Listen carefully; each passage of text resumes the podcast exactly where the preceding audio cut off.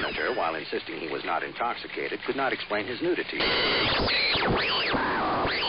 I'm not normally a praying man, but if you're up there, please save me, Superman. Let's face it, this is not the worst thing you've caught me doing.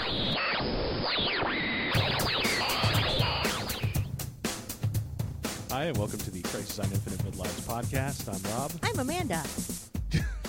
Do you do like a bump of blow before we do the show? You're always so goddamn cheery when we start. Not as far as you know. Stay out of my stash, goddamn it. uh, I have no idea what you're talking about. yeah, well, this is uh, episode 22. 22. Episode 22, and it's at the end of a long fucking American Independence Day weekend America! Booyah! That's right, I'm high on life. On life. Yeah, because that's how we roll. We're just we just shovel life into our noses and livers, and I am elated from a sense of, of patriotism and MSG. yeah, we had Chinese for lunch. I just shot America straight into my eye duct, my tear duct. No, it's the problem is, yeah, it- it's been a long weekend, and we both took Thursday off too. Yep. So this is the fourth day of a long weekend. Yep. And we celebrate as Americans do with savagely heavy drinking yeah. to the point where uh, yesterday I drank all day. We You did? We both drank all day. We started at noon. Well, it was really closer to one. All right. To be fair. All right, don't take away my sense of invincibility. No. That's all I got left. we started at fine one o'clock, and went until like eleven, and I drank most of a case of beer, You did. and it was. It, there's just been so much excess over the previous few days. It was like I drank nothing. I went to bed basically sober. it wasn't like I drank myself to sleep. It was I drank myself into surrender. It's like, fuck it, this isn't gonna happen. I'm just gonna sleep this off, and maybe tomorrow, tomorrow I'll be able to get something going. I consumed um, approximately three bottles of wine yesterday, so, you know. Yeah, and you were not for me. you were not all that fucked up when we went to No. bed. You were basically the, the same thing I was. All right, I'm, I'm ready for bed. This is Well, that's just it. Like I, it, the the the perils of being a professional drinker. I held I held myself at a pretty steady marathon pace, like the kind of pace you you know you're in for the haul, so you're not you know chugging up front. You're just drinking at a typical pace, so that you can kind of keep going with this session for as long as you need to. Yeah, I know, and that's something that's very foreign to me. I think it happened to me by accident, whether through sheer fatigue or the sun or whatever. Because normally, normally in these kind of literally bouts of drinking, I'm I'm George Foreman. I'm going for the quick knockout, and yeah, you're Ali roping a dope, so I fall asleep, so you can watch whatever shitty shows you want on the TiVo. Why why is there yet another Japanese zombie flick in your Netflix queue? Yeah. I have no idea, Rob. I Yeah, I, I wake up on usually Sunday mornings and terrible things have happened to my Netflix and my TiVo to do list. oh, and- look, there appears to have been a marathon of hoarders. oh God, yeah. How can you watch that show? I drink. I mean, because I watch it and you know I've mentioned it on the show before. I've been in this ongoing battle to clear this the, uh, the room we use as a studio of comic books, and it's been nonstop. Literally almost every Saturday and Sunday afternoon. You don't know what happens after you go to bed, though. I mean, I know where you're going with this. Yeah. Maybe it's just making me freak out, and there could be some meth induced cleaning jag happening right afterwards that you don't know about. Yeah, no, I can account for every comic book I put away from this room. And I just uh, finished the 31st long box of books. I hauled the 30th over to storage this week. You've been very industrious. Yeah, well, every time I watch Hoarders, I think of this room and I get very cold. I, I feel very terrible about myself. Cold. I, I could fix the AC. Yeah, no, that it, it won't help that kind of bone chilling soul death that, that real as you bring out your 30th long box and realize Bone 300 chilling soul death. That might be a title. That's possible. But when you bring out your 30th long box and it's okay, 300 books at an average of $3 per cover price and what the fuck this is why I can't retire. Is this fucking storage locker. I have nothing left. I think you That should. that and booze. Okay, I think you should for you know when that locker is found by the survivors of the zombie apocalypse. You should put like a prop replica of the staff of Ra or something in there. You make it worthwhile. yeah, like they found something of value instead of no. These are the books I don't think will ever be worth anything, but I can't bear to part with them. what is this Howard the Duck? I don't. No, Howard the Duck stayed. Howard the Duck. That, that could be worth something. But That's uh, true. Ghost Rider Volume Three. yeah, did, did, who is this Danny Ketch from the past? We, we must worship the Ghost Rider. no, no, you should not. Yeah, no. What's what the, the Bad Rockin' Company? What? uh, so yeah, it's been a savage weekend, and the sad thing is we really didn't do very much because the, the weather up here in Boston hadn't been bad the last couple days, but the first couple days it was you know Hurricane Arthur sort of passed. And can I say I was just so disappointed? I heard Hurricane, and it turned out to be Arthur. I swear I heard Archer, and I got really excited. do, do you want power loss? 'Cause that's how you get power outages. Uh, You know, Hurricane Archer would have been just you know mayhem and and stuff exploding for no good reason, path of destruction. I know it would would have been awesome. Just random violent, but Hurricane Arthur. Hurricane Arthur is what follows Hurricane Tick, and just says, "I'm sorry." Or it's just drunk in a bathtub. Yeah, that would leave you with one. That's the worst Dudley Moore impression that's ever been put on the internet. Better than anyone I could do. Oh well. So, but yeah, I mean, the weather sucked here in Boston for a couple days to the point they moved up the fireworks and everything to like July Thursday, yeah. 3rd to sort of beat the horrible monsoon. So uh, we probably like a lot of people and I really did not expect Had a July third preemptive dribble of patriotism. dribble of patriotism you say.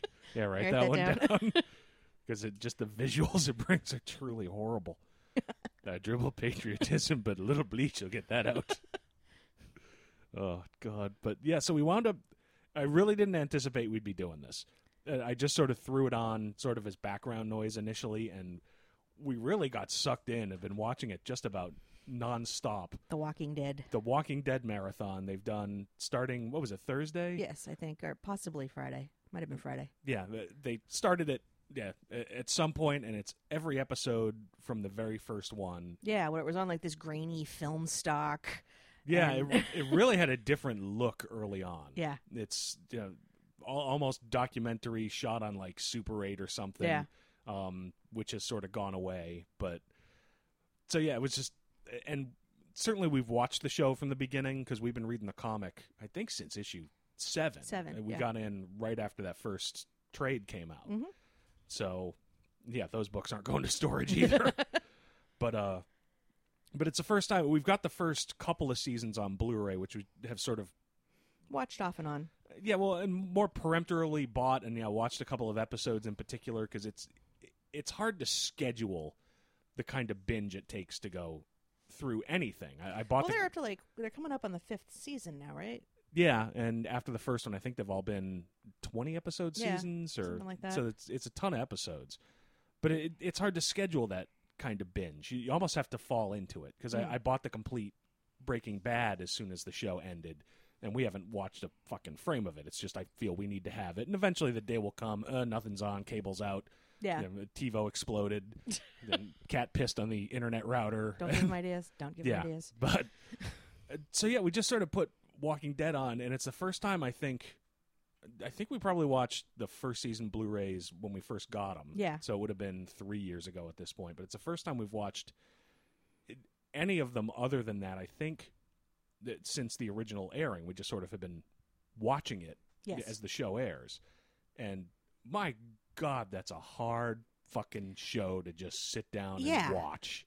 Yeah, because after after you watch, particularly after the first season, and the first season is is a rough enough uh, set of circumstances for that group to get through. Just the shit that just is never ending that keeps happening to them over and over. Oh, it's relentless. Yeah, it's, it's relentless, and it's one thing if you're watching it weekly, where you're you know you're left like, oh god, what's going to happen to them next week, and you have a week to recover, and then it's like, oh shit, there's more things happening to them. God, it sucks to be them. Then you have a week to recover, and now it's just Yeah. like, wow, I that bottle of pills over there. I, Yeah, it's by the end of like the second day, it's like, oh, the sun's out. I don't want to go outside. Did you see what's out there for fuck's sake? But uh, yeah, it's just it's really it does not relent on you at all, and the, you don't realize because the way it's structured Yeah. is yeah to give you yeah there's uh, depressing stuff, but there's always sort of a half-assed cliffhanger. So it's like, all right, well that was bad, but I'm looking forward to next week, and when Right. it when it just sort of keeps happening, you realize uh, there's not only is there no happy ending here, there's there's very little happiness here. It's it's in short bursts. I was like the, coming in on like the the tail end of the I think it was the season three stuff where it's like all right they're still dealing with the governor and and the assault that he wants to make on the prison the first time around Yeah, and and then now there's also this this virus that is Oh, attacking Yeah. the weaker members of of the party in the camp at the prison and yeah. I mean, you get happy moments. Yeah. Uh, Glenn proposing to Maggie, and even that he rips the fingers off a zombie, uh, a, a female zombie who has a wedding ring on to give to her. It's that that's as happy as it gets. The- yeah and then he immediately gets like you know the the the, the zombie consumption or whatever the oh yeah, no, then it's a gunfight with the the governor. Yeah. it's yeah, you get a happy moment. The Walking Dead Christmas special is everybody gets urinary tract infections, and that's all that cranberry happens. juice for everybody Yeah, but th- that's all that happens. that's as good as it gets.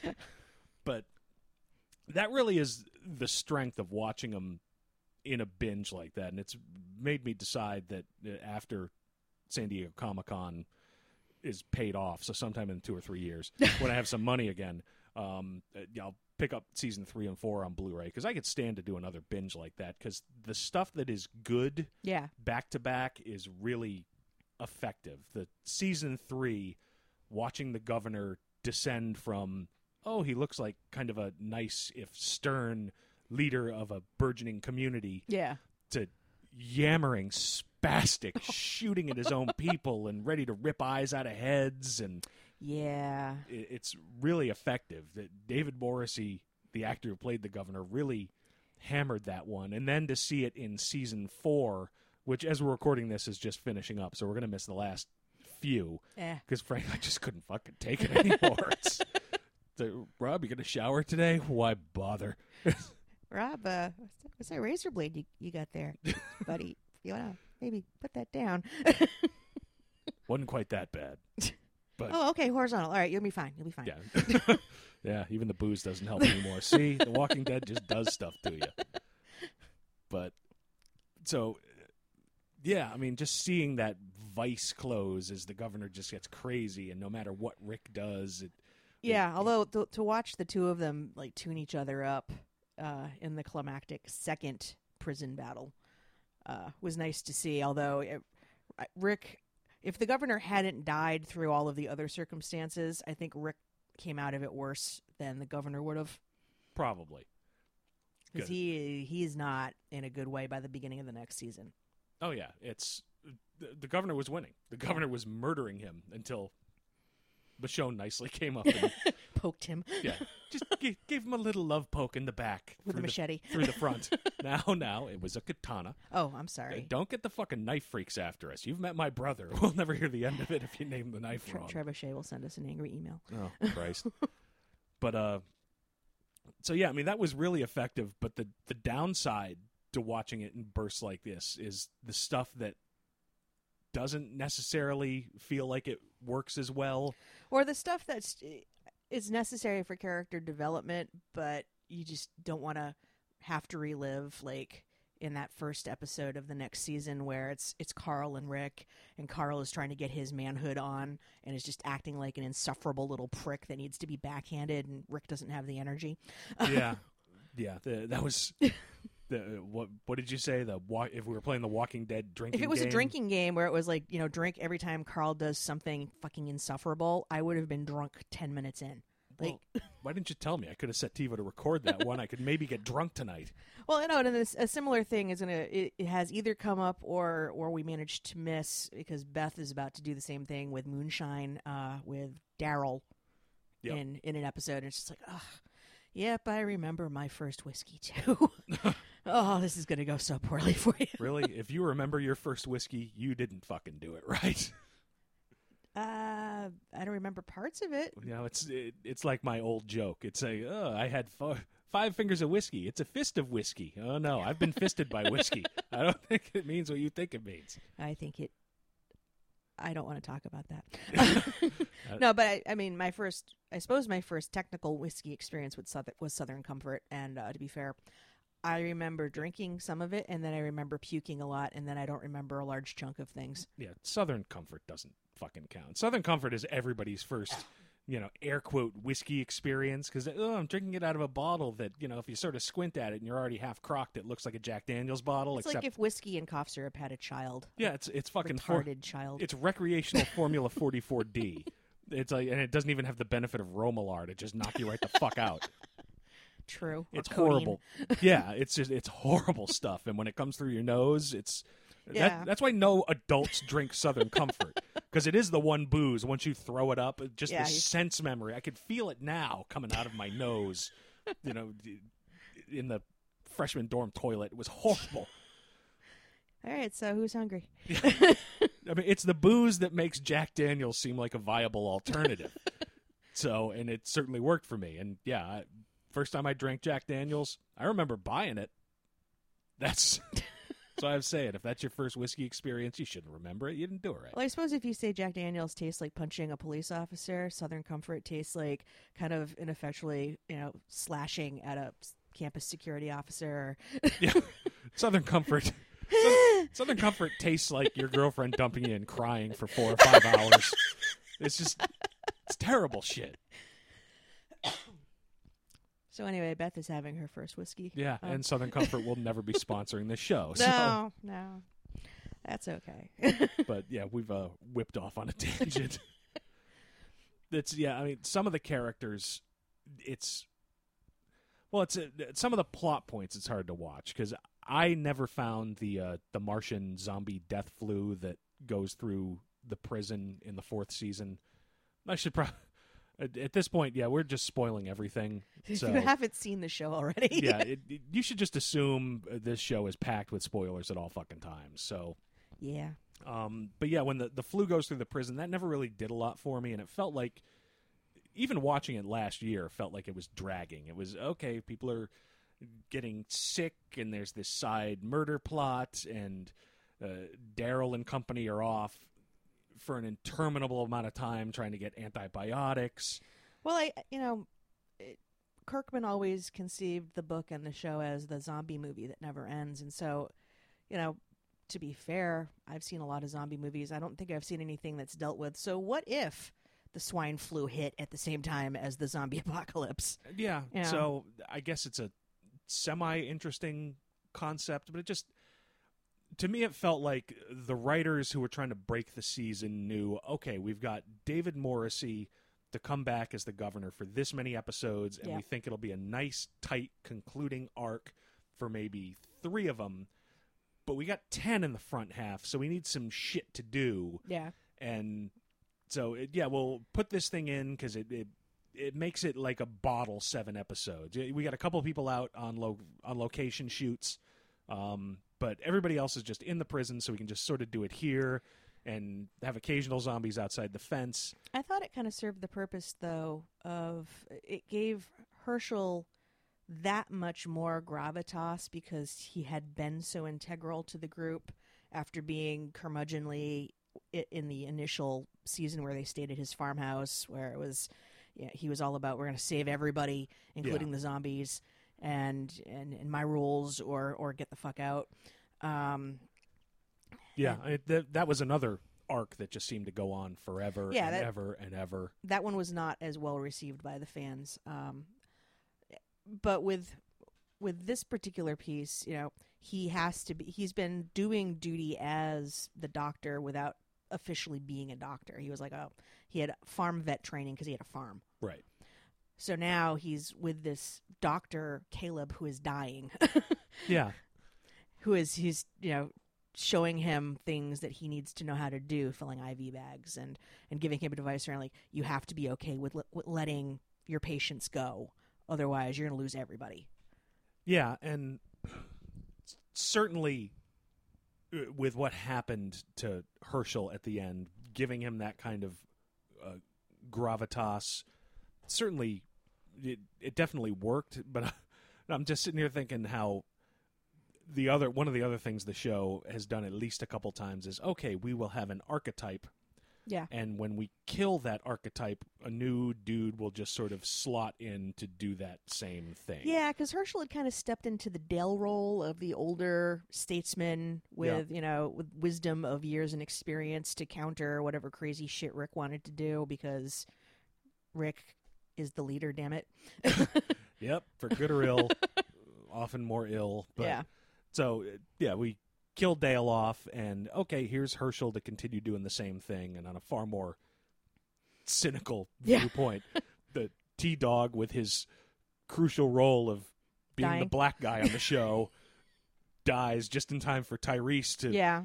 Be the black guy on the show. Yeah. Which in the fourth season, granted, they added a few more characters of gender and color, so it's less of an issue. But It's it a was more diverse cast. a more diverse cast. But at the time, it was just all right. We killed the black guy. We need another one. Or well, One we- man falls, another will rise. Yeah. Well, we got to get to Tyrese. We can't have two black guys. It'd be fucking anarchy.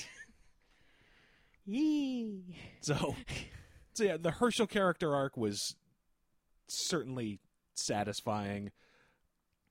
Others weren't.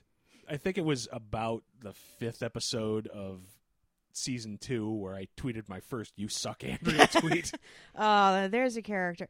All right, now I think The Walking Dead demonstrates um, that you can deviate from source material and still be a successful adaptation of a comics property. yes. Um, not all of the choices, to my mind, were successful, and uh, one of which being uh, the downfall of Andrea, Yeah. It's, who in the comic book started life, you know, with her sister as, okay, fine, yeah, you know what, they were exploiting Dale. totally. Um, you know, w- a lot of things were implied happening in the uh, the trailer, Uh, yeah. so that they would have a roof over their head and uh, transportation. When hey, when the trailer rocked. Th- Then they had found Viagra in one of the towns or something. But yes. I'm not sleeping tonight. All right, go ahead.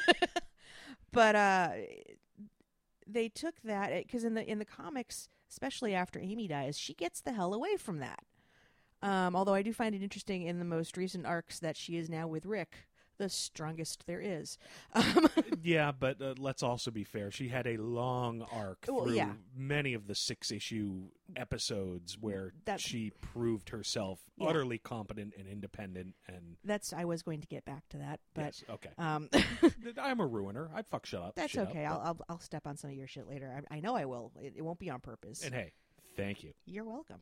um, my point being, though, that in the book, though, they decided we're going to seize on this idea, and she's going to cozy up to any male that she thinks can protect her. You know, just stupid. uh, Yeah, go ahead. You know, have sex with Shane in the Hyundai. You know, like that's a good idea. In a Hyundai, for God's sake, rock almost anything else. But Um, you know, and then her her tryst with the governor. You know, it's even kind of impl- implied. You know, why is she with Michonne for so long? Like, what's going on there? I did get a, a bit of a sapphic bend to some of that. yes, I mean, not that there's anything wrong with that, but one does feel that after a certain point, all of the stuff that made her a strong character in the comic book, they just didn't really feel like, you know what, we've got a strong character in Michonne. We can't possibly have Yeah, Andrea be strong. yeah. It seems like they made a lot, whether it was on purpose over a long period of time or just sort of a shit. We're in a room and we got to get to episode twenty so we can all go on vacation for the summer. Although that being said, um, Carol's character also deviated 180 degrees from the book, where she was so distraught by events that eventually she suicided by zombie, leaving her daughter behind, Sophia. Yeah. Um, well, let's talk about Carol in a minute. Okay, but I'm just saying, like, so it's not like there wasn't other strong female characters in retrospect. It's just not Andrea. Yeah, I, I, I don't think there was any kind of choice in the writers' room to say, "Oh, all women are flighty and useless," and you No. know, so certainly characters have, you know, come up and shown themselves to be strong, and not just Michonne, who was automatically going to be that way because, Yeah. frankly, Kirkman wrote a ninja, Yeah. uh, flat out Yeah. uh, ninja, and you're going to make that badass and show some vulnerability. That's secondary. Um, it seems to me the choices that they made with Andrea, again, whether it was, I doubt it was on purpose over the course of three seasons, but uh, yeah, it was uh, okay. Uh, to get through this, yeah, Andrea has to do this stupid thing to cause the. We need somebody to do this stupid thing for Yeah. this thing to happen, and Andrea makes sense here. And uh, we need somebody to, and Andrea makes sense here. So by the time they got to season three, where they just made her almost recklessly stupid and blind and constantly make the wrong decision, Yeah. it's like okay well shit we've fucked this character up almost beyond recognizability Yeah. so all right let's make it so oh no she was noble she was just trying to play all the she was doing a fistful of dollars both ends against the middle to try to create peace and have her go out in sort of a half heroic way and okay shit we fucked up um let's keep focusing on Yeah. carol and yeah uh, melissa mcbride as carol has had a killer arc from oh my beginning god. Yeah. which you know it's certainly not hard to forget but it really hammers it home from the first couple episodes where she was there to be a damsel in distress Yeah. is Getting tuned up by Ed Yeah. every other yeah, episode. Ed the douchebag. You know, she was there as a catalyst. She was a secondhand catalyst because she was just there to make Ed do something mean so Shane could tune him up. Yeah. She was that far down the chain. It's just no, you just sort of be the first domino. Which was a very satisfying tune up. Yeah, Uh, and through the second season, you know, where it's just uh, where's my daughter? Where's Sophia? For Christ's sake, over and over and over Yeah. again. And, and then, but through season three and four, is in the third, she's the one who's most likely to be blunt and tell characters the truth. Yeah. To the fourth season of yeah, yeah, I killed those two. That had, to be done. What the fuck? She takes out a child, a murderous child who needs to be taken out. Isn't even a zombie yet. Yeah, That was that was a brutal episode. That was uh, yeah, and that's probably happening as we as we speak. yeah. That was that was out of all of the episodes. I think eh, because it gets into the whole idea of there's no um there it there's no let up. Every time they think the every time the characters think that it's going to be okay, like Melissa McBride and the guy playing Tyrese, um, whose name escapes me. yeah. um, and the two little girls and the baby Judith. They find a house, and you know maybe they can just settle down here. Except that Carol needs to be straight with Tyrese that she killed his friends, and she's trying to avoid having to tell him that. And it turns out that one of the girls is just incurably psychotic and needs to be put down like a rabid dog. Kills her sister. Like spoilers. Um, Yeah. they they they can't stay there. They you know ugly truths are revealed and that was I think probably my favorite episode from last season. Yeah, no, that that was killer, and it it mimicked. Let's keep in mind, this is a show that was willing. The first shot Yeah. of the show yeah. was a policeman shooting a little girl in the head. yes. Granted, she was a zombie, but Yeah. that's a hell of a way to say, "Hi, here's what we're about." yeah. Know, so to basically sort of come back to that in its own, the uh, Lenny and what's his name? I never read the classics. Lenny and George. Lenny and George. George has to put All Lenny. I think of was Lenny and Carl. oh God. No, that's a different show. That's a different story. Yeah, Lenny. Lenny, look, look at the Duff sign, Lenny. Oh, Jesus. Uh, but although to be fair, in, in that scenario, the one most likely to put, put a shotgun to somebody's head would be Moe. would be Moe. Yeah, Moe would take them all out. And it'd be no. You look at this, you motherfucker. Just stare at the pickled eggs, Homer. now I want to see this episode of The Simpsons. They're just all locked in Moe's. Everyone's dead at the end. It's a cartoon. It's a you just turn it right around. He'll be back the next season. Yeah. But getting back to to, to this though, um, I, I found I, I had a newfound appreciation for the show, having sort of binged watched large chunks of this marathon. I'm glad we sort of stumbled upon it. It wasn't necessarily our intention to do this, but Yeah, no, Um, it, it definitely wasn't. Uh, we didn't have any particular plans for the weekend, but yeah, I mean to d- yeah, I fell asleep in front of the TV on on Friday just because uh, one more, one more episode. Yep. So, yeah, doing it all the way across uh, definitely brings things out. Yep. the the one other character I want to bring up is how far Carl has come Yeah. from just being, you Oh, know, Carl's out again. yeah, He's out of the house. Yeah. Where'd he go? automatic kid in distress in the first season to he just won't stay in the fucking house in the second season. He gets shot, and the first thing he does is, oh, I think I'll go outside afterwards. Yeah. And uh, to borderline serial killer in training in the third, Yeah. just offing some kid in cold blood, Had to do it. Had to be put down. you know, to at least semi competence in adulthood, even though at the end of the episode where he shows the most simultaneously shows the most conf- competence and petulant teenage bullshit that would make you in a God, I civilized society him. blast him with a taser. It's uh yeah he ends it eating uh, 126 ounces of fucking chocolate pudding like a nine year old. but it's it's been a decent arc from just sort of willful. Eh, I'm a kid. He's still willful, but at least he's gained some skills. Yeah. Even if he's clearly never going to be the great American citizen. I have to say though, the look of relief on Rick's face when Michonne finally showed up and just found them by accident, like, oh, good, mom analogs here. Yeah. Oh God, somebody who can talk to this little fuck. Because uh, I want to talk to him so little, I'm going into a three day coma, so I don't have to fucking deal with him.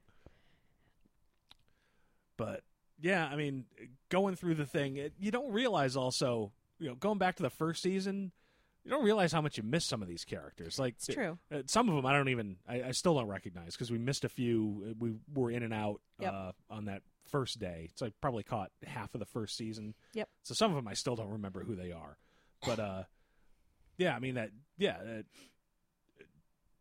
Dale, I had forgotten I missed Dale. Yeah. You know, as basically being Hershel. He was like Hershel, but not quite as Jesus-y Yeah. which was you know pretty nice. And Lori, I always thought the character was kind of a pain in the ass, but uh, my God, that death scene and the acting that went into it, that was just fucking brutal. Yeah.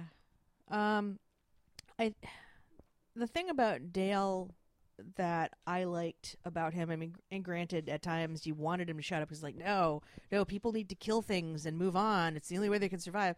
But Dale chose to retain his essential humanity and broadcast his choice to do that and why it's important to do that for for the duration that his character lived in the Yeah. series. He he was there to remind them that you do not always have to choose to be brutal, even if you were in brutal circumstance. Yeah, I mean, he was as Hershel became uh, the voice of morality Yeah, that everyone, including at times each each of those characters, but everyone constantly struggles with, as anyone would struggle with in a catastrophic, yeah, you know, an event that catastrophic. yeah. I mean, he he's the one that talks Andrea out of killing herself by saying, "Fine, if you won't leave, I'll stay here with you." At the Yeah. CDC episode. Yep. You know that that takes stones to to and be that selfless. Yeah, no, no, I'm not sure I would do it. Look, you and I have discussed when the zombie apocalypse happens, uh, I will be dying. uh, I will be with my bottle of Jack Daniels, even Southern Comfort if that's what it takes. I'll be just right by the front door, almost pounding on it. Come on, zombies, because I ain't gonna make it.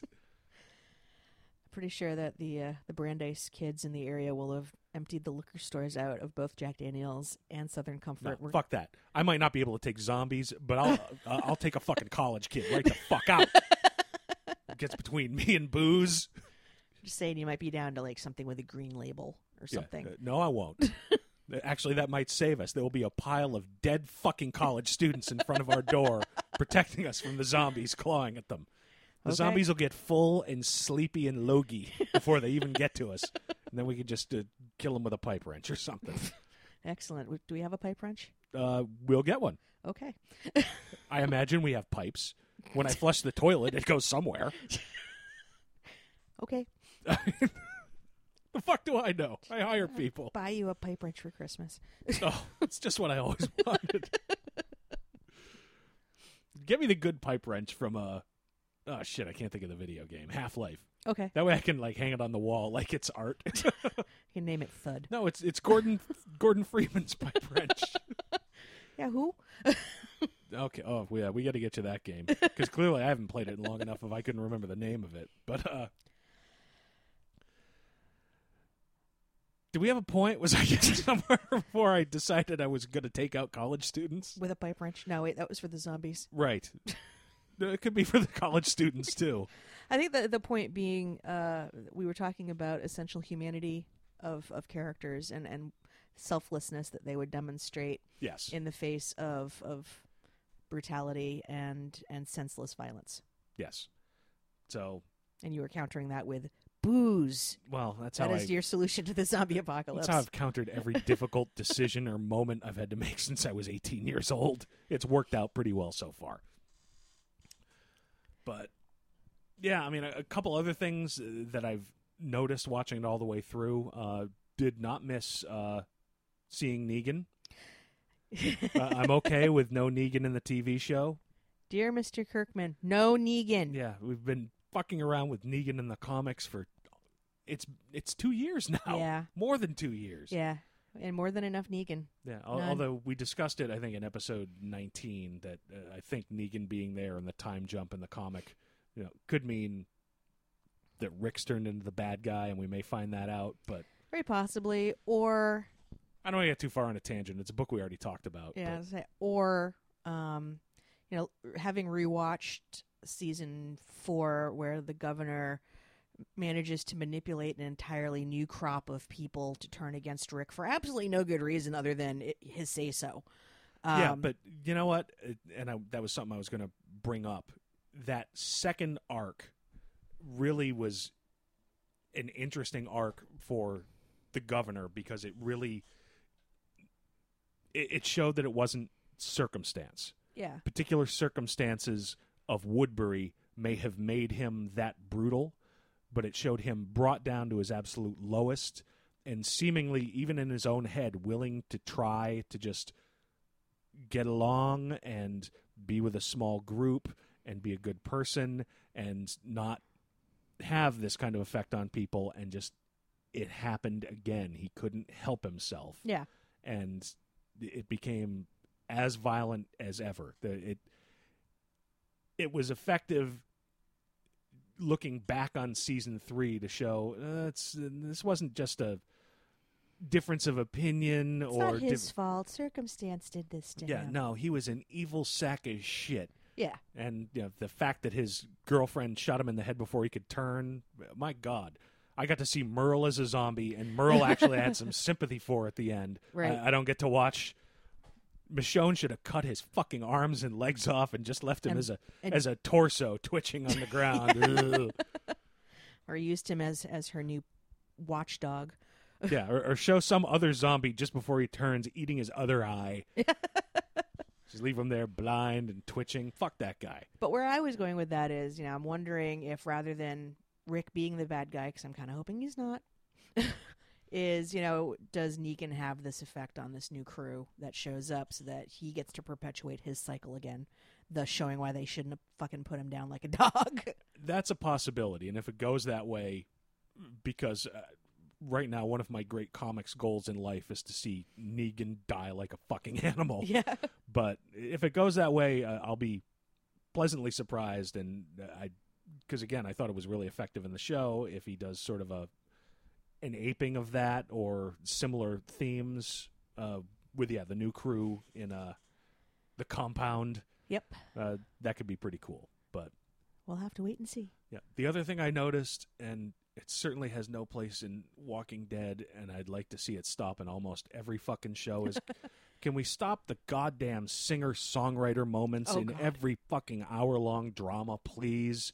Yeah. I it's- think I think it started with Bones. You think so? That's the first one I can remember. No, It- they used to do that in Buffy. it's possible. They totally used to do that in Buffy. Bones is the first time I remember it irritating the shit out of me.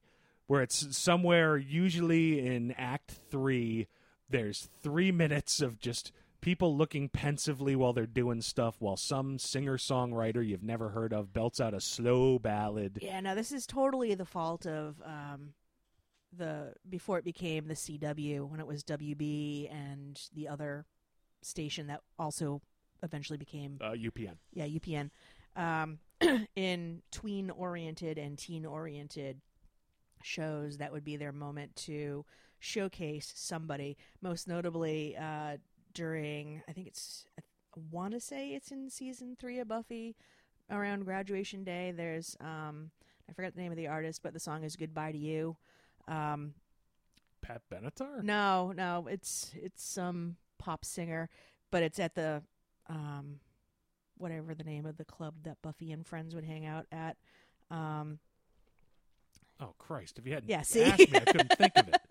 Son of a bitch. Another thing we got to binge watch. yeah, but it's uh they yeah, they have that sort of, you know, moment of, you know, here's here's where we can drop this in at the end for emotional significance.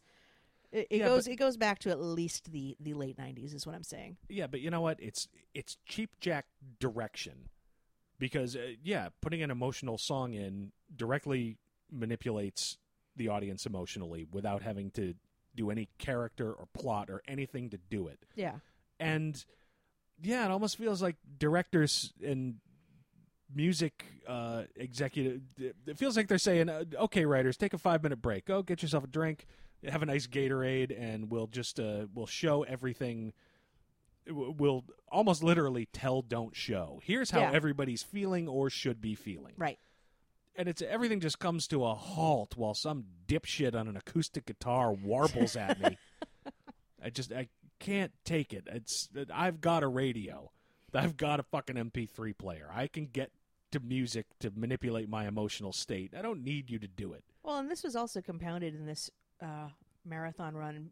I missed them, but apparently you saw a bunch of the Sarah McLachlan sad animal commercials. Oh so there's like no escape. And I don't know if it was local to Boston, but yeah, it just uh, oh my god, I've been watching 12 straight hours of these people just doomed and then yeah, it's oh sad animal oh beaten cats, you son of a bitch. oh, that one was lit on fire. Oh, I hate you. Yeah, it's oh. Take my money. Yeah. Jesus, after we're after we're done with the show, let's go someplace and get a drink with happy music to emotionally manipulate my state. Yes. Because yeah, I can't handle another binge of Walking Dead right now. I'll pick up the Blu-rays and maybe sometime later this summer when nothing's going on. We'll go up the we'll go up the street to the place with the cool chicken wings and potato skins where there's a digital jukebox that I can use to rickroll the bar. Actually, can't you do that with your cell phone? I can do that. Yeah, I can do that from here right now if I wanted to. Could to. you please rickroll them right now? I will. okay, I want them softened up when I get in there. They don't know what they're in for, and I don't want any resistance. Yeah, there's there's an application that works with the digital uh, music system they've got there that you can you can call it up from here. I can I could rickroll the Elks. No, you give them Metallica. you give them nothing but Metallica for six hours. I'll foot the bill. Done and done. But so yeah, no no more binge watching. So pause for segue. we suck at segues. I don't know. We do. How do you practice a fucking segue? And now, in our program, we'd like to turn our attention to a discussion of the recently leaked pilot for Constantine, which will be on NBC this fall in October. that works. Okay. Segues are on you now. Clearly, I don't have any Ah, talent for 'em. too much pre- too much pressure. I know, but so yeah, it's a couple weeks ago, and we discussed it in last week's show. The pilot for CW's Flash came out, uh, and we caught it on. Well, caught it. We searched relentlessly for it until we found it on YouTube before it got yanked. yeah, Did the same thing with Constantine. Yeah. Uh, that was leaked earlier this week. Uh, totally didn't steal it. yeah. Well, no. Uh, shut up. We found it on YouTube. Yes. Get me my Bible. I'm going to swear on it. Okay. We found it on YouTube, and uh, I don't think it was anywhere. I don't think it was. It wasn't terrible. It got a lot of stuff right, but it really had more, pro- far more problems than the Flash did. I want to like it. I am not. I am not heartened by this, and I think the problem for me is going to be that I will have more invested in this not sucking than I did in the Flash. Yeah, well, see, the the Flash was always one of my favorite characters, going back to when I was a teenager. So yeah, I had the investment in that. We both have an investment in Hellblazer, Yeah. John Constantine. Uh, definite positive. I think uh, Matt Ryan, the actor who's playing Constantine, I generally believed him. I think he generally had the character down. Yep. There were certain character beats that were built into it that advanced the idea, at least peripherally, of a guy who will play every end and can't be trusted. Um, Yeah, there's there's definitely a fair amount of John Constantine dick moments. Yeah, but not nearly as many as oh John Constantine, altruist who you know also is kind of a dick, Yeah. which really does not fit in with the the classic characterization. Um, he, in general, and a lot of pilots suffer from this. It's just sort of a shame in this, and it's a shame because we know the character, so we don't need an introduction. Right. just so much exposition that Yeah. was going on. And and they- without the benefit of tits. See, here's the problem. yeah, put Constantine on HBO. Well, that's this is where I was going going going to go with this is you know at, at, at the very least you know I I've now gotten myself accustomed to the higher production values of the the paid cable channels. So if I'm going to be subjected to exposition, at least I have pretty things to look at. and You're looking at the tits. no, I'm just Anything well, you I want mean, to tell me? just saying sometimes there's dude spits but the point is that also i think coming into this constantine has a lot to live up to um, insofar as um, showtime's um, penny dreadful just had an incredibly successful first season so Yeah, in that terms show was of awesome. atmospheric genre that is based around spiritualist stuff and other macabre goings on. That's a lot to live up to. And granted, they had a better, bigger budget and they can do more because they have more freedoms on paid cable. But if they can do that that well using established tropes from Victorian horror literature and and not doing a straight up adaptation of any of the source material it was pulling from, there's no good reason why, at least from a writing standpoint, Constantine couldn't be done at least as well. Oh, it absolutely could be. And clearly, Penny Dreadful had a higher budget because it had, yeah, at least vague peripheral name actors. Yeah. I mean, uh, I'm not sure anybody, you know, really was screaming for the next Josh Hartnett vehicle. um, But yeah, Timothy Dalton, nice to see him. oh, yeah, I think he was underrated as James Bond, but I'm the only one who thinks that.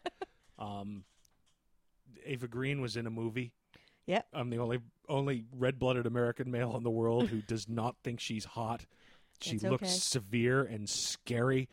And no, I'll, I'll wait until last call and find a better option because uh, I'm afraid to go home with that. But uh, so yeah, I mean, it definitely had the the budget and had the yeah the freedom to do more violent adult stuff than you're going to find. Yeah, NBC's one of the big networks Yeah. you know the the biggest potential kiss of death to what could be done with John Constantine is the whole smoking thing. And they're not letting him smoke. Yeah, it's uh the showrunner whose name I can't remember at this point, but yeah, David Goyer? uh I know he's a writer on this. yeah, I'm not sure, but uh, yeah, did an interview that I saw on the Comics Press and said, "Oh yeah, we're trying to get him to smoke, but uh, the network is really against it." And they sort of halfway, they clearly they're trying like hell.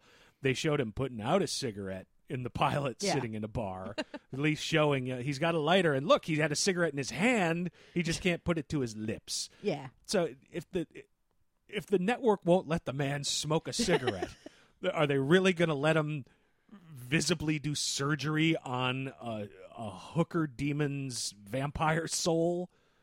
May- The- maybe? Yeah, no. I, the answer to this is is a strong and firm no. Right. Yeah, Right, we'll, right, we right. will get an electrical demon because ooh, uh, Electro was on t was in the movie this year, so do an electrical demon. Yeah, and that's you know, hey, spoilers. Um, an interesting conceit. They they had this demon at the end that was drawing power from the electrical grid of the city, which made me question like, what did demons do before electricity? they they operated on farts, oh, okay. perhaps. oh no, it's the fart demon. Uh, that's from that Kevin Smith movie. Yeah, that's, that's from. Dogma. But But yeah, just in general, it was overwrought with exposition. Yeah. Uh, Liv, his partner character, has no character. Nope. I, t- she is there, and she is there to advance the plot and exposition to tell. Here's what this show is going to be about, and it's going to be about this woman and John Constantine fighting the demon of the week. Oh yeah, and it was and it was such the you know fairy tale opening in a way. Like you know, oh, she says to her buddy that she works with at the car rental place, which is like the most boring you know place they could have her work, short of having her be a temp somewhere. Yeah. You know, like wouldn't it be nice if if we had adventures? You know, everybody takes these cars and they go on an adventures. I'd like to have an adventure someday. Like, Well, it's a. I think it was from a Red Letter Media's uh, reviews of uh, Phantom Menace. Tell me anything about Liv's character that isn't about what she does and who she's related to. Uh, We just watched this, so yeah, she she likes uh, Chinese food. we did not see her eating Chinese food once in the goddamn show. Well, they had fortune cookies. Okay, well, we don't know that she likes it. That's true. We didn't see her eat the fortune cookie. I don't like fortune cookies. Nobody likes fortune cookies; they're a gimmick. So in bed. See, now we've exhausted the possibilities of fortune cookies, and it shows the general quality of the writing of Constantine. They did the in bed joke. this is true. This is true. So you can't tell anything No, about you it can't tell anything. as of now, she has no character. Yeah. Well, actually, what we do know about her is that you know. It, she wants to have adventures, and she takes this opportunity of her newly discovered power uh, via an amulet that was her dad's. That was originally Indiana Jones's because it looks exactly like the headpiece to the staff of Ra. So it should totally show up in your comics storage. exactly. That's a callback, kids, for anybody interested in comedy terms. Um, this is important. This means something. Anyway, um she you know so she wants to be able to you know team up with constantine and go on like monster of the week crusade or something that's that seems to be her the one defining characteristic we know about her is that she has a spirit for adventure and wants to do good uh, yeah, all of which is born from nothing. Yeah. it's just th- this is the character, and she, we're just going to have her do that with no motivation whatsoever, and fully half of her dialogue is asking Constantine things so he can talk about who he is Yep. and where he's from.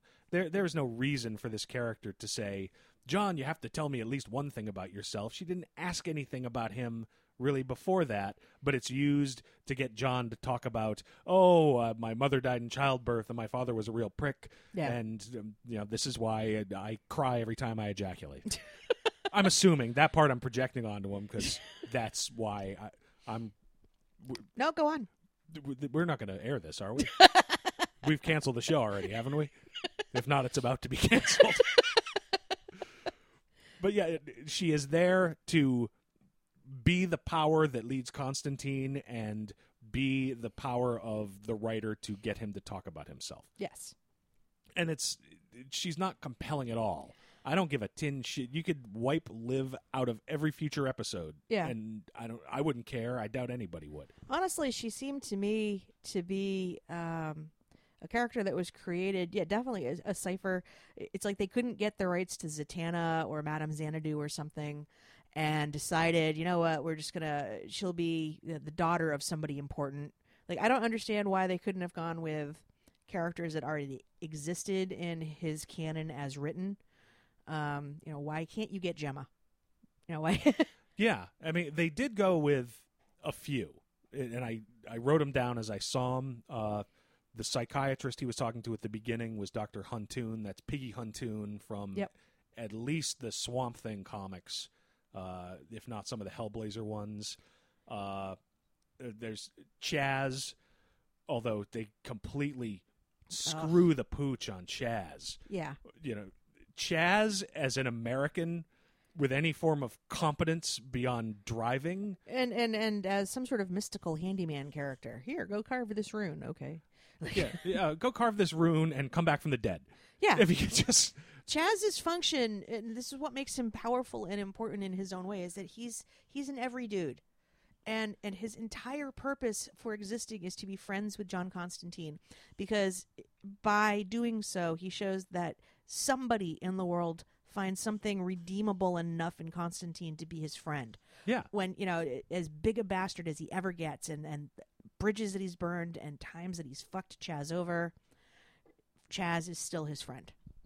And that's supposed to let us know that there's possibly redeemable humanity in there. Yeah, and, he's as close to us as we really ever get in those. He's Yeah. just a dude who's there and sees some shit, and yeah, has to be the human being deal with this cocksucker who Yeah. turns on everybody he he knows almost. But, you know, oh, no, yeah, go carve the Eye of Horus. I thought that was just like a prop from a Doctor Who episode. I just didn't realize it had a, a life outside of, of that. Um, yeah, if you ask Chaz in the comics, get me an Eye of Horus, he'd say, "What porn star starred in that?" Because that sounds like yeah. Eye of Horus. Horus at, at, the, at the pub? what did he do to you, John? Eyes of Whores. What? So I did the porn thing, but I pronounced it too correctly. But- That's okay.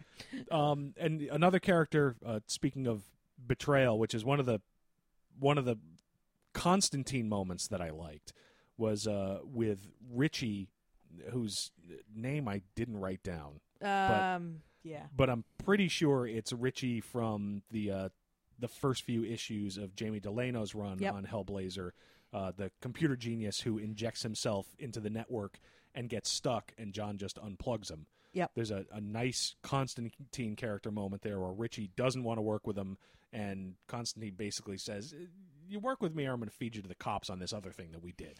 Yeah, I'm gonna I'm gonna set you up on a murder charge. Yeah, that was a nice Constantine moment. Yeah. Um, and if it follows at all, Richie, uh, who do we decide that was? Dickie Bennett, Yeah. played by the actor who played Dickie Bennett on Yeah. Justified, who I always like to see. Yeah. Yeah, looked, he, he looks even too weaselly to be a computer geek. It's true. so It's like he he learned computers while inside on like you know a robbery beef or something. yeah, Like- it's uh, by rights all he should be able to do is start Excel. Yeah. but instead he's bringing down power grids. But One day I was out knocking over a gas station. The next day I next thing I know I'm I'm learning how to be a systems admin. yeah, so, but uh, still, it, would- that's a Constantine character that uh, if they follow the comics, he'll he'll be looking for his next job soon because he doesn't have a Yeah. long half life. Uh, Harold Perrineau, Yeah. From Lost and Oz. yeah, he is Manny. Manny, an angel who is Constantine sort of makes a deal with. Again, a, another decent Constantine moment at the end where you're not sure if Constantine's playing against heaven or trying to trick them into something, but Well, it also kind of screamed of early seasons of Angel where he's the representative of the powers that be. yeah, so you'll wind up being exposition, which Yeah. great. Let him be the exposition, so maybe we can get some characterization out of fucking Liv. Yeah. They named the character Liv. named the character Liv. They made the the sign on, on who did this say Dev. Yeah. Whoever wrote this would be kicked right the fuck out of my sophomore English class, being too on the nose. But I mean, Perrineau I like as an actor, and they certainly angel him up good with weird contacts. But uh, Yeah. I keep waiting for him to just scream Walt, Walt. so that cognitive dissonance will go away if you know he did a decent enough job. Yeah. You know, if the show goes on for a while, but for right now, it's just sort of uh, all right. You're all. I, all I know is this thing that you did, and Yeah. Yeah. Um I like I said I want to like it. I just I found it heavy-handed. I thought the pacing was they were moving too quickly through things that maybe should have been a little bit more decompressed so they wouldn't have had to cram in quite so much exposition. yeah, I mean, and with that pacing to get, you know, let's set everything up and let's do it really quickly in 42 minutes. Yeah. Um, the horror element was just not there for me. No. It's okay. We're we've got a CGI demon. Yeah, okay. The, the only really spooky moment was for me when Liv touched the headpiece of the staff of Ra and saw her dead grandmother Yeah. combing her mother's hair, and, and then her eyes go wide and black ichor or goop yeah. or Just starts to like Yeah. pour out of her face. it's like okay, that worked That was all right. but you know, and uh, also the electrical demon didn't work for me for whatever reason. Uh, I'm guessing because Liv's father, Baron Winter, No, no, no. We, we don't know that he's Baron Winter yet. Winters yet. We we know that his name is Jasper Winters, and that uh, she thought he was dead before she was born, um, and that she knows nothing about him. Yeah, but uh, let's face reality. If it's a DC comic and you've got a magical character named Winters, it's probably supposed to be. And you're the one who brought it up to me. Well, and that's just it. Because I did a little bit of digging around. I mean, if they go that route, though, you know, he's supposed to have a compound from which he can never leave because he's trying to avoid um, a particular fate. Well, and that is kind of set up in this one, and John poo pooed it away because Liv saw him in the mirror, and Yeah. John said, "Oh no, that mirror's out of sync, so you're seeing into the past." But that could easily be That's true. John Constantine's a lion sack of shit. If they keep with the character and the show goes on long enough, we could easily find he's just in there. It's true. It just seems like a really odd, obscure uh, character to to cross over with. Because to my knowledge, that never happened in any of the comics. Not he, that he I- was not in that circle. Not that I remember, and we probably have. What was it? A 300 issue run. We probably Yeah. have at least 225 of them. And I read the the newest iteration of Night Force, and if it is Baron Winters, Baron Winters is as big a dick, if not more so, a dick than Constantine will ever be. Okay, now see, I didn't read Night Force, so that could be interesting if that's a direction that they go in. But what I was getting to was the they've this is all taking place in Atlanta. Yep. For the only reason I can think of is Baron Winters enjoyed the tax benefits given to television shows filming there because okay, you're going to put it in the south, that's fine. That's great. Do Southern Gothic yeah. there's a huge amount of not mythology, but you know, folk stories. and that was notably missing. And yeah, they did a generic. Okay, uh, uh, I'm Electro of Yeah. of hell. the Electro of Hell. So, but yeah, it- no local flavor whatsoever. It's it's in Atlanta because it's in Atlanta. right, and you know, given that we just spent several tens of hours watching another th- series that was based in and around Atlanta, where even like the British actors manage like a passable Southern accent. yeah, well, it's also Hellblazer had such a. It was a London story. right. Now, in a lot of the arcs, London was as much of a character as Oh yeah. as anybody else. So to make it just sort of, ju- yeah, it's in uh, it's in Atlanta, and nobody's got a southern accent, and uh, here are just demons we sort of uh, have pulled out of our crack until we can get to Nergal and some of the big ones that people Yeah. have read in the books. You know, and uh, you know, when we get to dangerous habits, which uh, I don't know, we'll give him a meth habit or something because we can't show him smoking. He'll just have lung cancer because uh, too much time with the headpiece of the staff of rum. Yeah. Uh, secondhand smoke in the pubs before, yeah. Yeah. Okay. but yeah, it just and it may come. It's a it's a pilot. I can really not think of too many shows where they nail the pilot. You know, Twin Peaks, Breaking Bad, Lost, Walking Dead. Walking Dead. but most shows, particularly ones that are going to turn into Freak of the Week, you know, I don't really have any particular memories of the X Files pilot. Yeah, the only reason uh, Buffy sticks to my head is because I've seen it a bunch of times.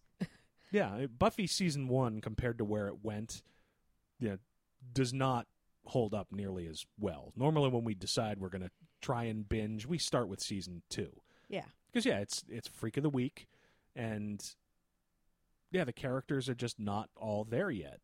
Right. So I, I don't want to hold too much against this pilot, but uh, there was uh, yeah, too much exposition, not enough with any of the characters except for John. Yep.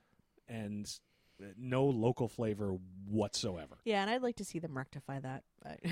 And th- they have plenty of time if the show can hang on. Uh, but I mean that'll uh, I that's always the question with any show, I guess. Yep. But well, I mean, if it's going to be on NBC, that's you know the home of Grimm right now. Uh, Yeah, so they have a decent block to throw it in where people are inclined to like that kind of programming. and Grimm found its legs. On the other hand, I thought they were doing a reasonable job with th- uh, their version of Dracula, but that didn't make it past its own first season, really. Yeah, yeah. That show never. I know you liked it. It didn't do anything for me. But you know, well, we'll see. Yeah, I'm just. I'm just looking at my notes. Uh, if this demon affects electricity like uh, an electromagnetic pulse, why would John assume the security guard could reach his cell phone? is, is his whole big thing. Is That's right. As John's going up to perform the exorcism on this demon, he's telling the security guard he bribed, "You call my cell phone if you see this thing happen." Yeah. this demon that fucks up electricity. So, but And then there was something I swear, I swear that uh, the Dickie Betts guy, Dickie Bet, Dickie, Dickie Bennett, Betts, Dickie Betts plays for the Allman Brothers. Um, the, the actor that's playing the the computer yeah, guy. I, I don't know the actor's name, but Um, I swear when he was talking about Newcastle, he made some reference to Magog. Uh, We watched it twice. yeah, it definitely sounded like Magog was. Yeah, which is also like okay. I don't think I've ever seen Constantine throw down with Gog or Magog. Yeah, and, and weren't they? Well, all right. Gog was sort of a. It's been a while since I read those Justice Societies, Yeah. but it was sort of an entity who declared himself a god. Yeah. So I suppose on that angle, it makes a certain amount of sense. But one note I just took um, because it bothered me watching it with all the exposition and early talk about John's background was part of why Constantine became popular to begin with was because when Alan Moore dropped him into Swamp Thing, Yep. he didn't give him any background. Yeah. Taking the mystery away from that character is a real mistake in, in my eye. A lot of history's been built up over time, but Constantine became popular, but he was just there. yeah. He came from nowhere. He didn't say how he knew what he knew, or he was just, hey, I'm here to guide the Which Swamp is- Thing through the next several chapters of his life. Yeah, and, and now that you know, it's like they felt compelled. No, we have to give him a backstory. We need to know that his mom died, and that you know that's why he felt compelled to learn this stuff. And it, not really, I mean, because if if you look at any of the books, they do get into that in some of the later runs. Not about the mom so much, but like why he chose to learn sorcery and all that. Yeah, and, and on an infinite timeline, we should find all that stuff out the same way we did in the comic. Right, but over time. But it's, I, I think it's really doing the character disservice to bring up, bring up Ravenscar. The first thing we see is, Yeah. you know, the aftermath of Ravenscar. Yeah, and to, to hear about his family, it's, it, he was very effective to start with. You know, and nobody's going to accuse Alan Moore of fucking up a comic book. So yeah, use that as a guide. He's just there. You know, Yeah. What's he doing there? He'll tell you when he's ready, and more likely you'll find out from somebody else. Yeah, so it's just the the upfront loading of you know I'm going to go and and and bring back my mom angst felt out of place, especially because there are stories where he goes to hell and brings back family members that they could have drawn upon. They didn't need to load that up front. Yeah, yeah. And I, I think it they're doing themselves a disservice, telling too much and giving motivations that don't need to be there. Yeah. Yeah. John's in it for himself, and you know, trying to contact his mom from beyond the grave. That's surely a selfish motive. You Yeah. can make that a motive later on if you want, but this would have been far more effective if they cut all the Ravenscar shit up front Yep. and just start with this character live and this thing is happening and Constantine is there. Yeah. You know, number one, by cutting that, it means you can give Liv some characterization. You can beef out John's because honestly, a lot of the characterization John got was he got some of his classic lines from the comics dropped into here. I'm a nasty piece of work. Yeah. Ask anybody. Yep, yep. Uh, instead of all, tre- you know, I show up all trench coat and cigarette standing against the dark. And this time it was all trench coat and arrogance because, yeah, so Because no, Yes, a, a man who is in an insane asylum who conjures demons. We, we don't want kids to see him smoking because he's a fucking role model. yeah, But I think, yeah, Matt Ryan got a lot of the character right. He's got the look right. I think he's got the general attitude right. Yep. You know, I, I will certainly tune in and watch it to see what he does with it, and and hope that some of these early flaws go away. yes. You know, it, it certainly was not an unwatchable show. No, I, if if this character uh, Liv doesn't turn out to be related to Baron Winters, I'm hoping that the house that they've dropped her in turns out to be the House of Mystery. Yeah, which could be cool. Yeah. I mean, in there, and this has been reported widely over the internet as people freeze framed on pirated copies, which we did not watch. We watched it on YouTube. Um, don't look at me like that. I'm not looking like anything. But uh, yeah, it's uh, in the house. Uh, Doctor Fate's helmet. Yep. Uh, Pandora's box. Yep. Uh, maybe a bust of Shazam. Yep. Uh, two or three other things. Yeah, that, that could bring other pieces of the DC universe into this. Yeah, so there's there's potential there there's potential in this pilot, and I guess I have to remember that we we ripped furiously upon Smallville and the pilot of Arrow, and those got better. Yeah, and yeah, even similar shows. I did not like Grimm to start with. Yeah. But by second season, it really kind of hooked me in. Yeah. Yeah, Buffy, I didn't start watching until the fifth season. Yep. So I had to go back to the first, and even then, if I'd started watching with the first, I probably would have been, eh, there's not a hell of a lot here. Right. But it certainly got better. So there's enough raw material there. They could do a good show out of it. I think they got the right guy. They don't have the right habits, and they uh, on the other thing. And this bothered only me. I didn't like that trench coat. That three quarters coat. eh, it doesn't work for me. And that's just because I've been reading the goddamn character for so long. Well, and also it it looked it looked uh, as though costume department had scruffied it up. It yeah, and and it just it screamed prop. Whereas it, I don't know that you can live up to the legacy of that trench coat. I, I don't think there's a good way to do it, honestly, because that trench coat has a life and a personality, literally of its own. by the end under Yeah. Milligan, yeah.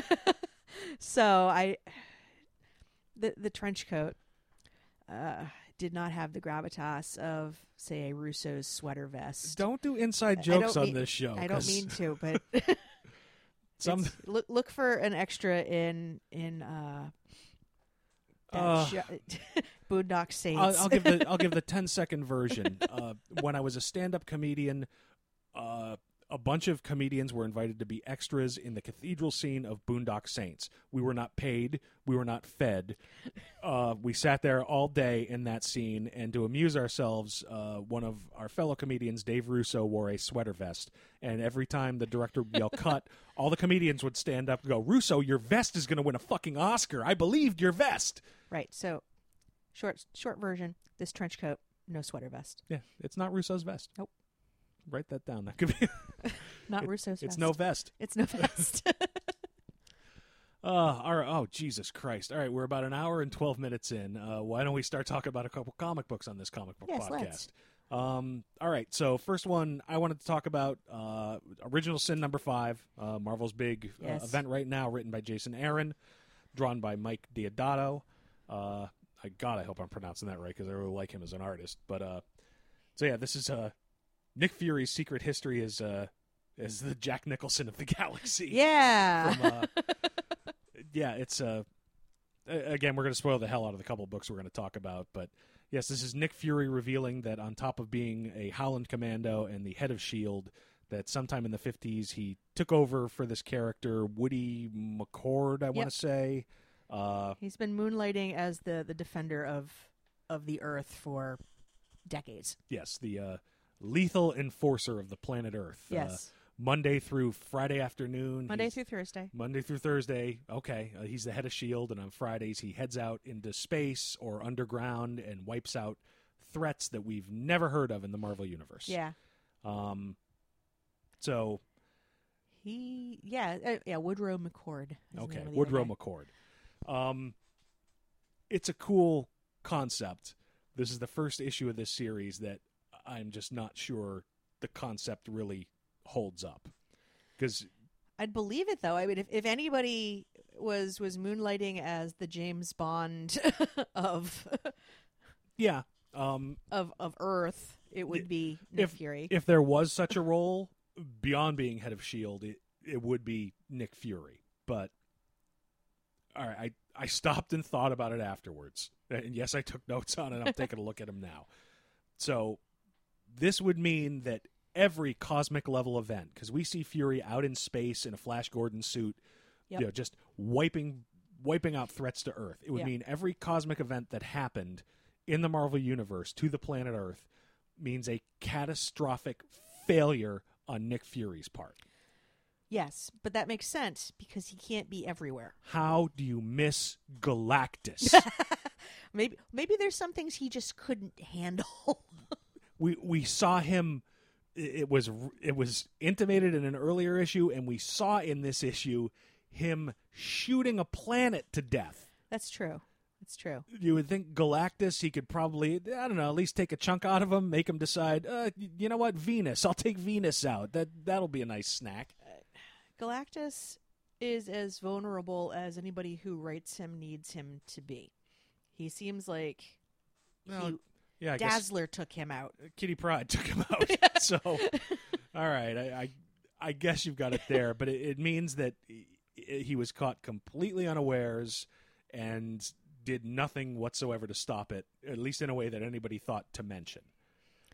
It, it also means that th- that's the other thing. Nobody mentioned it. No Skrull or Kree or Thanos or anybody has ever mentioned. Shit! On my way here, a guy in a Flash Gordon suit with a cigar and an eye patch took a shot at me. Son of a bitch! I almost didn't make it. T- to be fair, perhaps he was beneath their notice. They had other shit on their mind.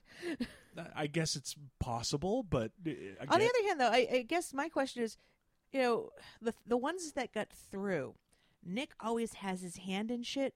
D- are those ones getting through because that's okay? He wants there to be visibility on this because he's working this other problem. I suppose that has to be the answer. Nick Fury's always got an angle. Yeah. I guess you got to say, yeah, you know what? Uh, if Galactus gets through, it'll increase Shield funding in the next fiscal year. Yeah, or it's to my benefit to raise the uh, the profile of the Fantastic Four in this case as they take on the Silver Surfer. And I, I guess it's possible because that was the other question I thought of. Speaking of the fiscal stuff, supposedly at the beginning, Howard Stark paid for all this. Yeah, and it says quite clearly in the book, "Oh, I outlived all these people, and nobody knew I was doing this." So, who the fuck is paying for this? Oh, he's probably been like, you know, grifting stuff off of like Shield development. Okay, so he's doing a full Batman, just taking Yeah. Lucius Fox stuff and skimming it off. probably. All right, I suppose I can buy that, but I mean, yeah, they don't once once Howard Stark dies, it, they don't really explain. Well, I mean, I think yeah, I think he's he's grabbing stuff from Shield because he's got LMDs that are just bringing him shit. all right, I I I can buy that. So fine, it's being funded completely on the down low through basic theft. Yeah, yeah. All right, I- I That's s- why that's why toilets cost five thousand dollars in the Pentagon. Okay. All right. You know what? You've convinced me on that one. but here's one thing that that really bothered me. There's a page, and you're on that fucking page. I can see it from here. Is it? Oh yeah. Go ahead. There, there is a scene where Fury is there with a heavy rifle, prepared to kill Spider-Man. Yeah. When he first came out, and he's like, "No, I got a good feeling about this one. Let's just see how he plays out." Do, do you mean to tell when Spider-Man came out was around the time in Marvel where Fin Fang Foom was busting shit up and Mole Man was having giant monsters erupt through the streets of Manhattan, but he's worried about a teenager who can barely get away from the Manhattan cops on an issue to issue basis. Well, and also I'm looking at this I'm like he's got a gun. It's trained on Spider-Man. How is Spider-Man's spider sense not going off there? Like- that that occurred to me, but I I was also same way willing to accept uh, if that's the same gun that killed a planet, maybe it's got some nifty gizmo in it or something. Yeah, Maybe, but But I mean, yeah, when- if he was new enough that they're referring to him as the man spider over Manhattan, uh, yeah. probably wouldn't even know about spider sense. So yeah, that was that was another thing. But you could also argue argue Nick didn't shoot; he wasn't in danger. Nick didn't shoot. He wasn't in danger, and I suppose in his line of of work, he's gotten to the point where he can maintain a particular stillness so that he's not detectable. Yeah, but that's not how spider sense works. It's Yeah, if no. you're in danger, it fires unless you're one of two or three characters and Maybe maybe Fury's got that that special something. Just you know Galactus is out there getting ready to to Eat a world. to to eat the world, and he he's worried about a teenager who doesn't have his shit together enough to get good press. Maybe J. Jonah Jameson was funding Nick Fury. maybe. not likely. Yeah. And there was one other really false note to me as Fury is basically he's talking about genocides that he has committed against alien races that were potentially a threat to humanity. Yeah, wiping out entire races of people. Okay, yeah, go on. I, I have a thought after you finish. The the Punisher says, "I'm okay with that," and that's absolutely the Punisher. He won't shoot cops. Yep. The Punisher destroys the guilty. He avoids hurting the innocent. Yep. And it's a hell of a thing to say from, you know, Jason Aaron wrote a pretty good run on Punisher Max, but I don't feel like he had the Punisher right in that moment at all. It really kind of popped me out of the book. Well, here's my problem. If Fury has been running around committing mass genocides and destroying worlds, um, how has he never been picked up by some other galactic justice group? Because that's the kind of shit they took Jean Grey out for. Yeah. It's he'd have to be so completely either it requires him to be two things at once. So excellent at his job that nobody gets away and he never misses. Yeah. And so shitty at his job that secret invasion could happen. Yeah. I mean, okay, he does this say Friday afternoon through Sunday with Secret Invasion like Mondays, Thursdays, and every other Friday morning. I will give you a dollar to get up at one of the Marvel panels and ask that question. Ugh, I don't want to though because I like Jason Aaron as a writer, It's and I've really liked this series as it's been going on. But this is the first time it's like, I get what you're doing. I just I don't buy it. I can't buy it. I think it's a valid question to ask, though. I, sure, it's a valid question. We're asking it now. Yeah. Yeah, what am I going to embarrass Jason Aaron in front of two thousand people? If I ever get to talk to him face to face, say, dude, come on. Yeah, let let's have a drink. I love your stuff. Uh, Come on, uh, come on.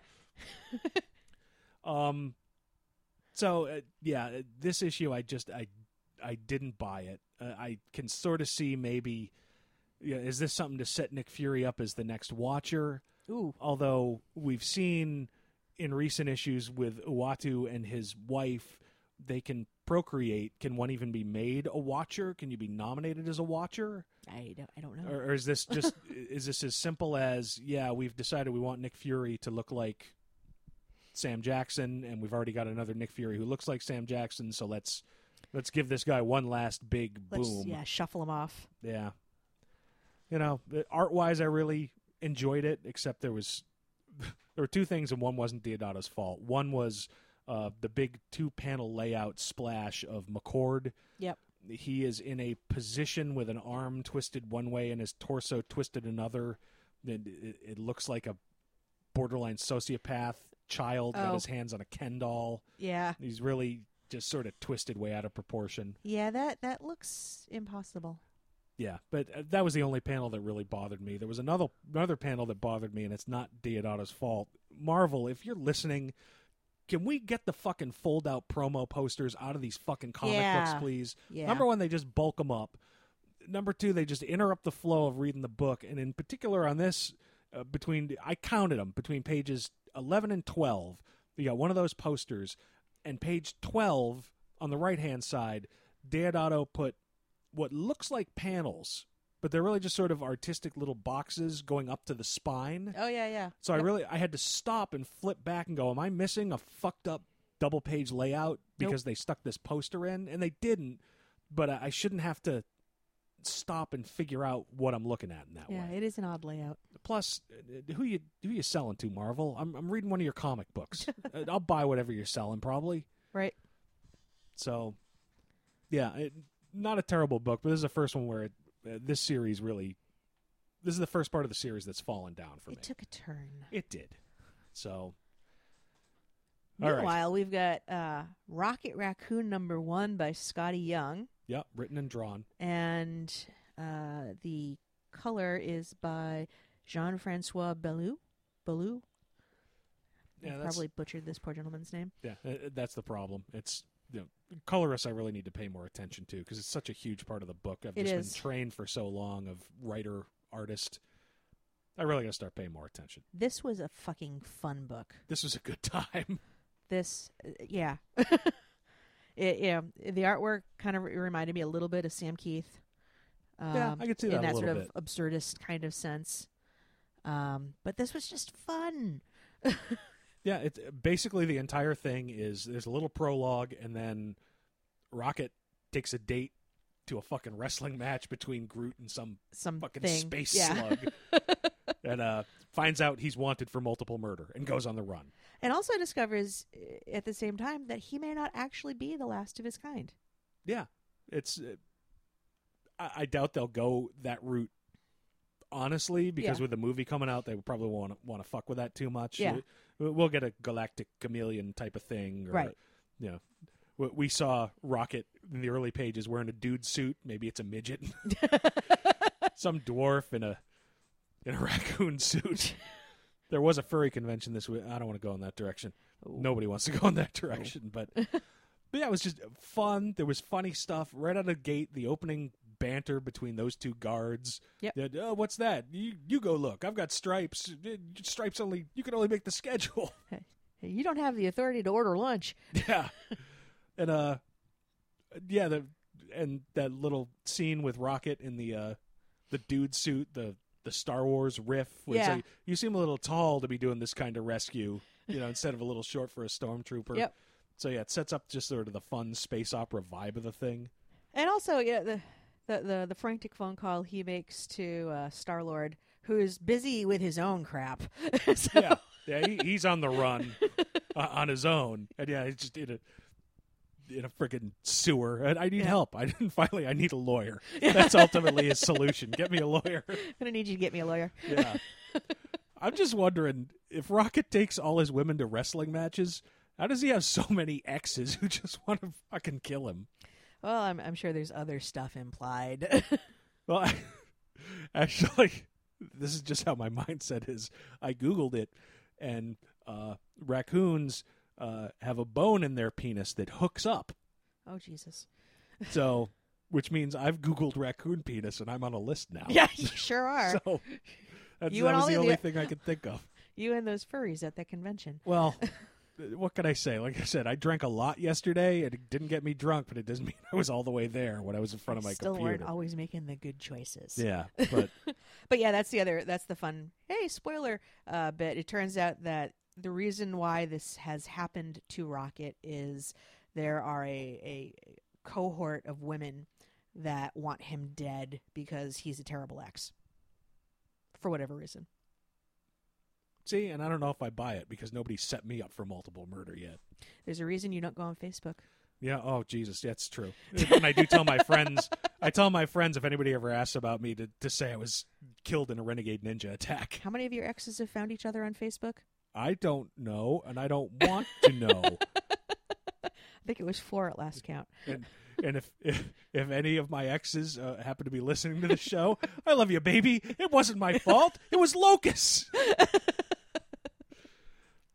but uh, yeah, just a good, fun, light Han Solo space road Yeah. kind of vibe.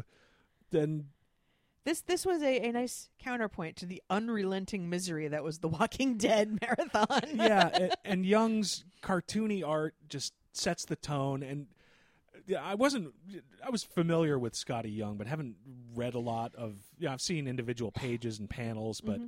the details there reminded me of like a cartoony Geof Darrow page. Cause Yeah. in particular, that spread of the uh, The where they- wrestling match? They first reveal the wrestling match with there's just funny details in signs and little characters in the background. Well, there's a nod to Jason Aaron here because there's a guy that looks like um like he's from the south and some and he's a, a, a trucker hat and a mullet, um, and then th- he's wearing a Southern Bastards jacket. yep, nice. Um, yeah, and, and something else here that might be a nod to C.B. Cebulski because it's a another alien character wearing what looks like a biker vest that says Siebes.